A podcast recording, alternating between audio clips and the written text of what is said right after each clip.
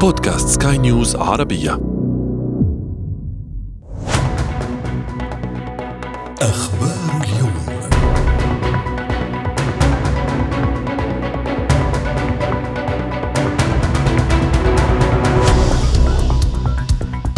المساعدات الإنسانية الخجولة التي انخفضت إلى النصف خلال الشهر الحالي بسبب رفض إسرائيل إدخالها للقطاع. باتت تؤرق الولايات المتحدة التي تدرس إمكانية إدخالها عن طريق الإنزالات الجوية أسوة بالأردن الإمارات ومصر على الشمال خاصة الذي يعاني المجاعة الحقيقية وموت الأطفال بسبب الجوع. سكان غزة يقبعون في فقر وجوع وأوبئة. انتظروا اليوم أن تهل عليهم المساعدة من السماء لكن ما هل عليهم اليوم؟ ليس ما كانوا ينتظرونه. غارة إسرائيلية على جموع المنتظرين توقع عشرات القتلى ومئات المصابين عند دوار النابلسي قرب شارع الرشيد بمدينة غزة. أحمد لا يصف المشهد أفضل من شاهد عيان. كان حاضرا وقت القصف الذي استهدف مدنيين وهو القصف الذي حصد تنديدات من دول ومنظمات إنسانية عدة. إحنا قاعدين بأمان الله. قالوا الاطفال بده يمروا بالساعة 4 الفجر. استنينا. مرقت الدبابة سحبنا حالنا ورجعنا لورا كل هيتنا كل هيتنا رجعنا لورا. شردنا زيادة عن اللزوم وصلنا لحدية المينا. طبت الطيارة تطخ علينا. الطيارة تطخ علينا. صرنا من كثر ما تطخ الطيارة اللي بتطخ علينا بطلنا نعرف فين نروح. صرنا اللي يشرد على البحر اللي يشرد ورا يشرد في الناس. صرنا اللي نترمى بالأرض. شهداء خير الله المتصابين خير الله. هاي اللي صار معنا ولا أخذنا إشي ولا عملنا أي حاجة. من من من قلت سلهان وأنا بنزف ولا اسعاف ولا أي حاجة. ولا في أي مستشفى. رحت على الشفاء الشفاء قالت لي أعطتني لفت لي إياه وقالت لي إحنا عندناش شيء روح على مستشفى كمال عدوان. الوضع الإنساني بات كارثيا في قطاع غزة. انتشار الأوبئة والأمراض بات يهدد من نجا حتى الآن من الاستهدافات الإسرائيلية. وكالة غوث وتشغيل اللاجئين الفلسطينيين الأنروا أكدت أن وقف إطلاق النار الفوري في غزة بات مسألة حياة أو موت. وفي مقابلة مع سكاي نيوز عربية حذر المتحدث باسم الأونروا عدنان أبو حسنة من أن نحو 90% من الأطفال في غزة باتوا مصابين بأمراض مختلفة. حوالي 90% من أطفال قطاع غزة هم مرضى بنوع معين من آه، الأمراض. يضاف إلى ذلك آه، سوء آه، التغذية الذي تعدى المعدلات العالمية الطارئة. يعني عندما يدور الحديث عن أطفال ما بين ستة شهور إلى 59 شهر أي أقل من خمس سنوات بالشهر نسب سوء التغذية حوالي 16.3% وهو تجاوز حجم الكارثة التي آه، الذي تحدث عنه آه، منظمة الصحة العالمية آه، عالميا. نتحدث عن انتشار كبير للأمراض المعوية والجلدية. حتى الجرب بدأ ينتشر أيضا التهاب السحايا انتشار كبير للكبد الوبائي.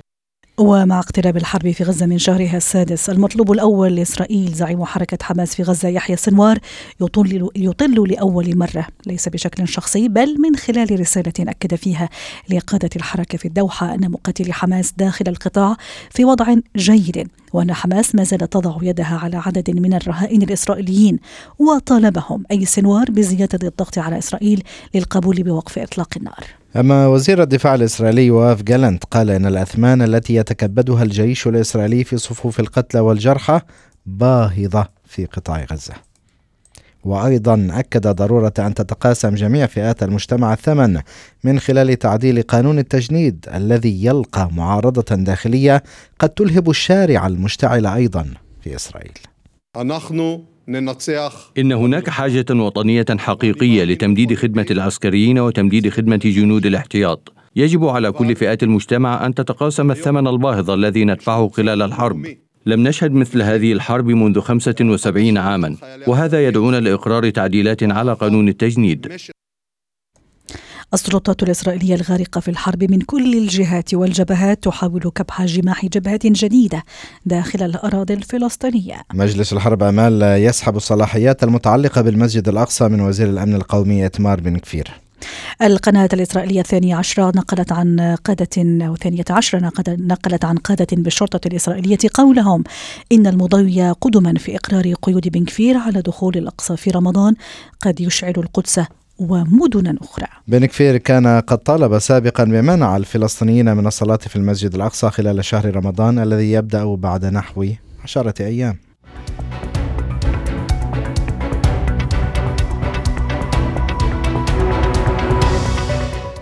أما سياسيا أفاد مراسلنا في رام الله أن دولا عربية تصوغ ورقة لحل القضية الفلسطينية مبنية على خريطة طريق جديدة للحل. أساسها المبادرة العربية للسلام مع إجراء تعديلات عليها. رئيس السلطة الفلسطينية محمود عباس يتمسك بطرح اسم رئيس صندوق الاستثمار الفلسطيني محمد مصطفى لقيادة الحكومة الفلسطينية المقبلة من التكنوقراط بينما تعارض واشنطن وأطراف إقليمية ذلك بحجة أن ترشحه قد يعطل وصول الدعم المالي للفلسطينيين. أما في موسكو وموسكو تستضيف اجتماعا للفصائل الفلسطينية بحضور حركتي حماس وفتح لبحث توحيد الموقف الفلسطيني. المتحدث باسم حركة فتح عبد الفتاح دولة يرى أن ما ينتج عن اجتماع روسيا من الممكن أن يعطي فرصة في الوقت الصعب للخروج بحكومة تجمع الأطراف الفلسطينية. هذه المرة تمت الدعوة لكل الفصائل. يعني روسيا صديق للشعب الفلسطيني على علاقة بالفصائل الفلسطينية. ربما هي تنتبه جيدا أن الحالة الفلسطينية تحتاج إلى ترميم للبيت الداخلي إلى موقف واحد وموحد وتريد يعني أن تسهم في ذلك الأمر. لها الشكر والتقدير بكل تأكيد. لكن فلسطينيا من المفترض أننا لسنا بحاجة إلى أي وسيط بعد أن وصلت المعركة إلى خمسة أشهر دون أن نصل إلى وحدة حقيقية. ومع امتداد حرب غزة قلق أمريكي من احتمال قيام إسرائيل بتوغل بري في لبنان الربيع المقبل بسبب فشل الجهود السياسية الهادفة لإبعاد حزب الله اللبناني عن الحدود الشمالية للبنان. والقلق نقلته شبكة سي إن إن الأمريكية عن مسؤولين استخباراتيين أمريكيين وآخرين في البيت الأبيض. أما على الأرض أحمد التصعيد لم يغب اليوم. غارات إسرائيلية على أهداف تابعة لحزب الله على الأراضي اللبنانية وأخرى من حزب الله استهدفت نقاطا ينتشر فيها الجيش الإسرائيلي. والمشهد تصفه من الموقع. دارين الحلوة. خرق الطيران الحربي الإسرائيلي جدار الصوت في أكثر من منطقة لبنانية وألقى البالونات الحرارية خلال عودته إلى الداخل الإسرائيلي. طبعا هذه الطائرات كانت ربما في مهمة لم يتضح بعد طبيعتها خصوصا وأنها أتت بعد وقت قليل من بعض الأنباء التي تحدثت عن قصف للقصير في سوريا. نيران صديقة كانت أو كادت أن تسقط طائرة مسيرة أمريكية عن طريق الخطأ. مصدر نيران الصديقة أمال فرقاطة ألمانية تنشط في البحر الأحمر ضمن مهمة أوروبية لحماية السفن التجارية.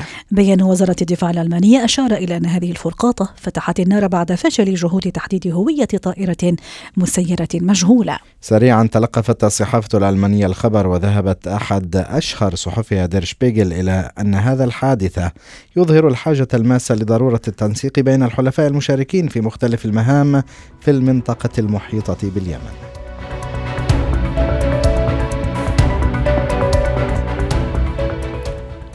في القاهرة حيث استضاف الرئيس عبد الفتاح السيسي. البرهان رئيس مجلس السيادة السوداني أكد المضيف للضيف حرص بلاده القاهرة على أمن السودان ودعم وحدة الصف السوداني وتسوية النزاع القائم هنا. مراسلنا في القاهرة سمير عمر تحدث عن أهمية هذه الزيارة التي تضمنت تطمينات وتأكيدات من الرئيس السيسي باستمرار مصر في الاطلاع بدورها على تخفيف الآثار الإنسانية للنزاع على الشعب السوداني. الزيارة يمكن اعتبارها دليلا على دعم مصر لمجلس السيادة السوداني وهو يعني يمكن اعتباره جزء من التصور المصري لكيفية التعاون مع الأزمة في السودان. الموقف تم تحديده وإعلانه من قبل القاهرة غير مرة يتركز على مطالبة مصر بوقف هذه من العمليات العسكرية رفضها لأي مساس بوحدة التراب السوداني. بايدن الرئيس الثمانيني بخير وصحته على ما يرام بل تؤهله للقيام بمهامه الرئاسية بنجاح. نتائج هذا التقرير الطبي تأتي بعد أسابيع فقط من إشارة محقق خاص إلى أن بايدن كثير النسيان وهو ما لا يخوله لإدارة البلاد في السنوات المقبلة. أما غارمه ترامب فمتاعبه ليست صحية بل قضائية حيث أصدر قاض أمريكي قرارا بمنعه للترشح في انتخابات الحزب الجمهوري التمهيدية بولاية إلينوي لدوره أي ترامب في أحداث اقتحام مبنى الكابيتول مطلع العام 2021 وفيما الغريمان يتنازعان الطريق للوصول للبيت الأبيض لويد أوستن أو الجنرال الصامت كما يلقب مجبر على الإجابة عن أسئلة الكونغرس بشأن قراره إبقاء الجراحة التي أجراها لعلاج سرطان البروستاتا وعلاجه بعدها في المستشفى سرا حتى عن الرئيس جو بايدن.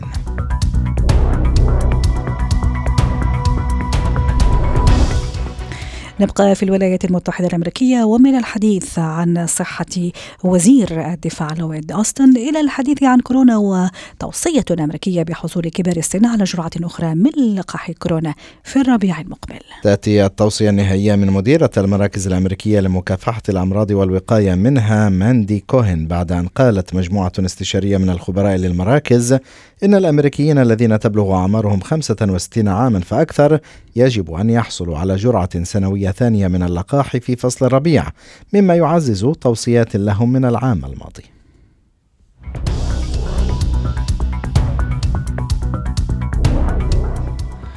القمر والوصول إليه والعيش فيه طموح للإنسان منذ آلاف السنين. هذا الحلم تحقق منذ عشرات السنين بالوصول والاستكشاف إلا أن المحاولات ما تزال حثيثة بل والسباق أيضا بين دول عدة لمن سيسكن القمر. ليطل علينا من هناك. هي الصين تعلن أنها تسعى لإرسال أول مواطنيها إلى القمر قبل عام 2030 بكين قالت إنها ستنسق وتدفع تطوير محطتها الفضائية وتطبيق الاستكشاف المأهول للقمر هذا العام. إذا الصين تدخل الملعب الفضائي كمنافس جديد.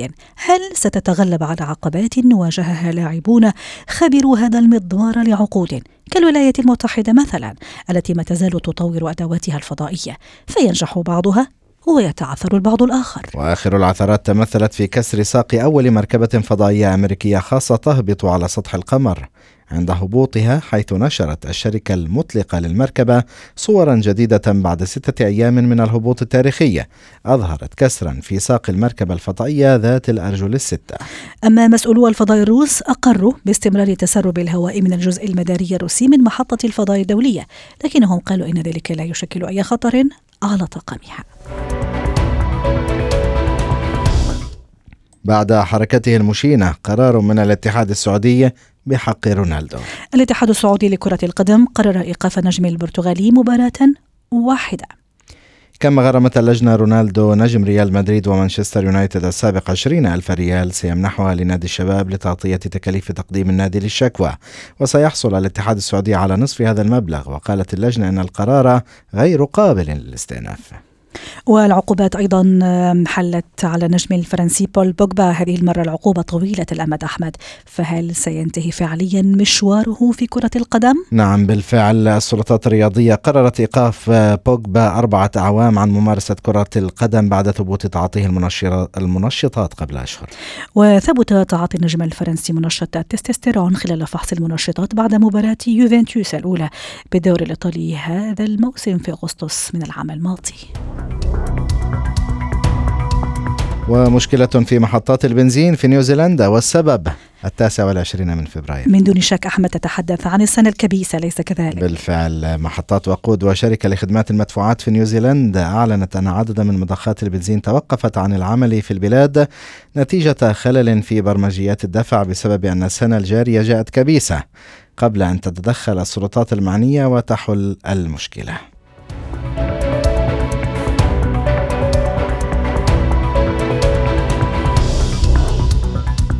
من يولد اليوم لن يحتفل بعيد ميلاده إلا كل أربع سنوات. وفي كل الأحوال كل عام وهو بخير.